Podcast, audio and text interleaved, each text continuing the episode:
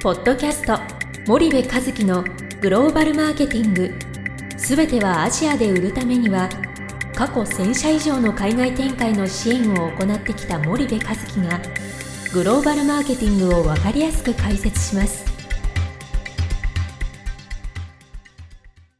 こんにちはナビゲーターの東忠夫です。こんにちは森部和樹です。森部和樹の新刊この一冊で全てがわかるグローバルマーケティングの基本が出版されましたぜひお近くの書店アマゾンでお求めください。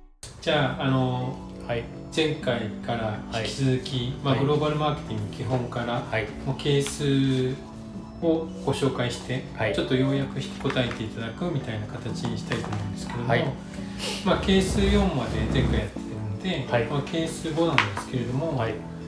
まあ、伝統小売が、まあ、近代化するまで待ってから参入するのはダメか、うん。まあ、よくセミナーとかでも、うん。まあ、伝統小売がコンビニ化するうん。ので、まあ、もしくはネットで参入するとか、そういうのはダメなんですかみたいな、うん。多分結構はい。聞かれると思うんですけど、この辺はいかがでしょうかあのそうですよね。このまあなんでそういう質問になるかっていうとその、うん。日本企業の場合は近代小売向けの商品を作っていて、うん。いわゆるちょっとプレミア系の商品、と。うん。で近代小売系のその流通網の構築とかっていうのはまあまあそこそこできるんだけども、うん。なかなかその伝統小売となると、まあ、物を変えないといけないか価格を変えないといけない、なチャンネルを変えないといけないプロモーション変えなきゃいけないって 4P 全部変えないといけない、うん。まあ、やりたがらないですねと。うん。でも結局伝統小売が近代化するんだからそれ待ってやったらいいんじゃないの？みたいな話だと思うんですよね。うん。で結論から先に言うと多分待ってたら市場に入,、えーあの入り込むことはますます難しくなるんじゃないかなと、うん。まあ、淘汰されるんじゃないかなっていうのは、あのひ答えで,、うん。で理由は、えー、と近代化が完全にされるかどうかわからないし仮にその近代化がもっともっと進んでねうん。今って8対2の8が伝統小売じゃない、はい。これがじゃあ逆転して8が近代化するのに、うん。おそらく10年とかの時間軸じゃないんですよね、はい。もう数十年とかっていう時間軸なので、うんうん。数十年待たれるんですかっていうことを考えると、うん。やっぱりちょっと違うよねっていうことだと思うんですよね。で仮にその今じゃあ ASEAN の伝統小売の攻略に投資をしたとしても、はい。それってインドとかね南米とかアフリカっていう、もっともっとその新興国のあの地域っていうのはまだまだ世界にあるので、そういったところでそのノウハウと応用できるから、うん。まあ、決して損にはならないんじゃないかなっていうのが一つ思いますと。うん。であとそのなんでね日本がねその氷が近代化していくかっていうことをこうおっしゃるかっていうと確かに氷は近代化してってるんですけども、あの一方でね伝統小売の数自体は増えてるんですよね。はいはいはい。僕住んでた80年代シンガポール住んでた80年代の時からその ASEAN の伝統小売の数って増えてるし、うん。あのもちろん近代小売の数も増えてるんだけども、うん伝統小売の数も増えてますと。はい。でまたその伝統小売がねこのよくあの皆さんあの最近聞くかもしれないですけどリープフロッグっていう言葉を、うん。あの聞聞くかと思いますけどそのカエル飛びカエル三段飛びみたいな、意味合いなんですけど固定電話を使わない人がいきなり携帯使ったりとか、あのいわゆる新興国ってその先進国がやってきたその追ってきた順序はいはい。進化の順序をたどらずにボーンとリープフロッグのようにこう、うん飛び越していくんですよね。うんうん。でそうすると伝統小売って普通はどんどん綺麗になっていって近代小売していくっていうのが新興国的な考え方なんだはいけれども、はいはいあのリープフロックで伝統小売が今デジタル武装し始めてるわけですよね。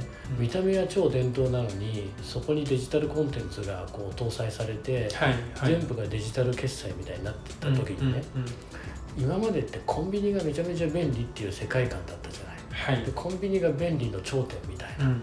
けど伝統小売ってコンビニよりももっと感覚が、うん、短距離の感覚である、はい。はいコンビニが家から 50m だとしたら伝統小売って家出てすぐみたいな。うん。でそうすると伝統小売の方が実は便利じゃんみたいな。はいはい。そうするともっとマイクロリテールみたいなね。うん。え世界がもしかしたらこれからのニューリテールかもしれないのではい。そう考えると伝統小売なくならないんじゃないのっていう説もまあ僕はあるんじゃないかなと思っていて。うん。伝統小売のデジタル化がますます進めばね。はい。で一方でコンビニがなくなっちゃうんじゃないの？コンビニが言ったら伝統小売への配下をする問屋になるんじゃないのっていうことだって想定できるわけですよ。うんうんそうすると30年後の世界に、えーどうなってるかなんて誰も予想がつかないので、うん今伝統小売をやらないなんていうことは戦わないっていうことに、まああの等しいと思うんですよね。うんだからまあ違うんじゃないのかなってうんいうふうにうん思いますと。うんうんそうすると基本的にはまあこの答え的にはノーだと。ノーですとやれと、うん。うん。今やりなさいと。うん。でもっと言うと、ん。そのあのまあ、えー O2O とかってちょっと前まで中国で言われてたものがねはい。今その OMO とかっていうふうに言われててまあ何の略かっていうとオンラインマージオフラインみたいな、うん。うん。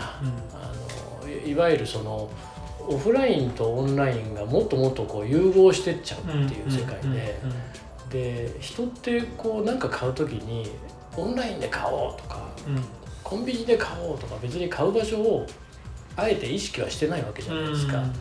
で今一番便利な方法を選択しているっていうだけで、うんうんえー、と別に今必要ないから、まあ、Amazon で明日つけばいいから Amazon で買うとか、うんうんうん今喉が渇いて目の前に自動販売機があるからそこで買ったとか、うんえー今アイス食いたいからコンビニが目の前にあるんで買ったとかね、うんあと今月の食料品を買いだめしときたいからスーパー行ったとか、うん言ったらどのその購買方法かっていうことはその時のその人の状況によって、うんうん。まあいろんな選択肢があるわけだから、うん。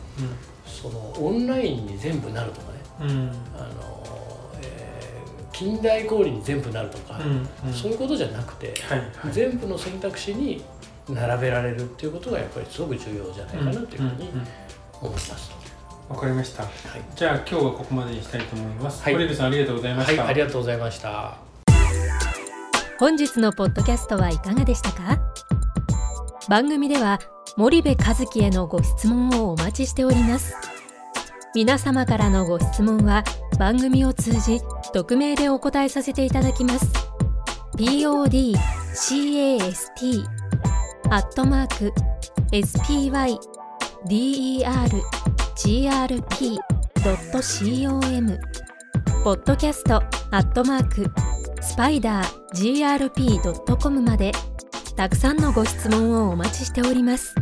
それではまた次回お目にかかりましょう。ポッドキャスト森部和樹のグローバルマーケティング。この番組はスパイダーイニシアティブ株式会社の提供によりお送りいたしました。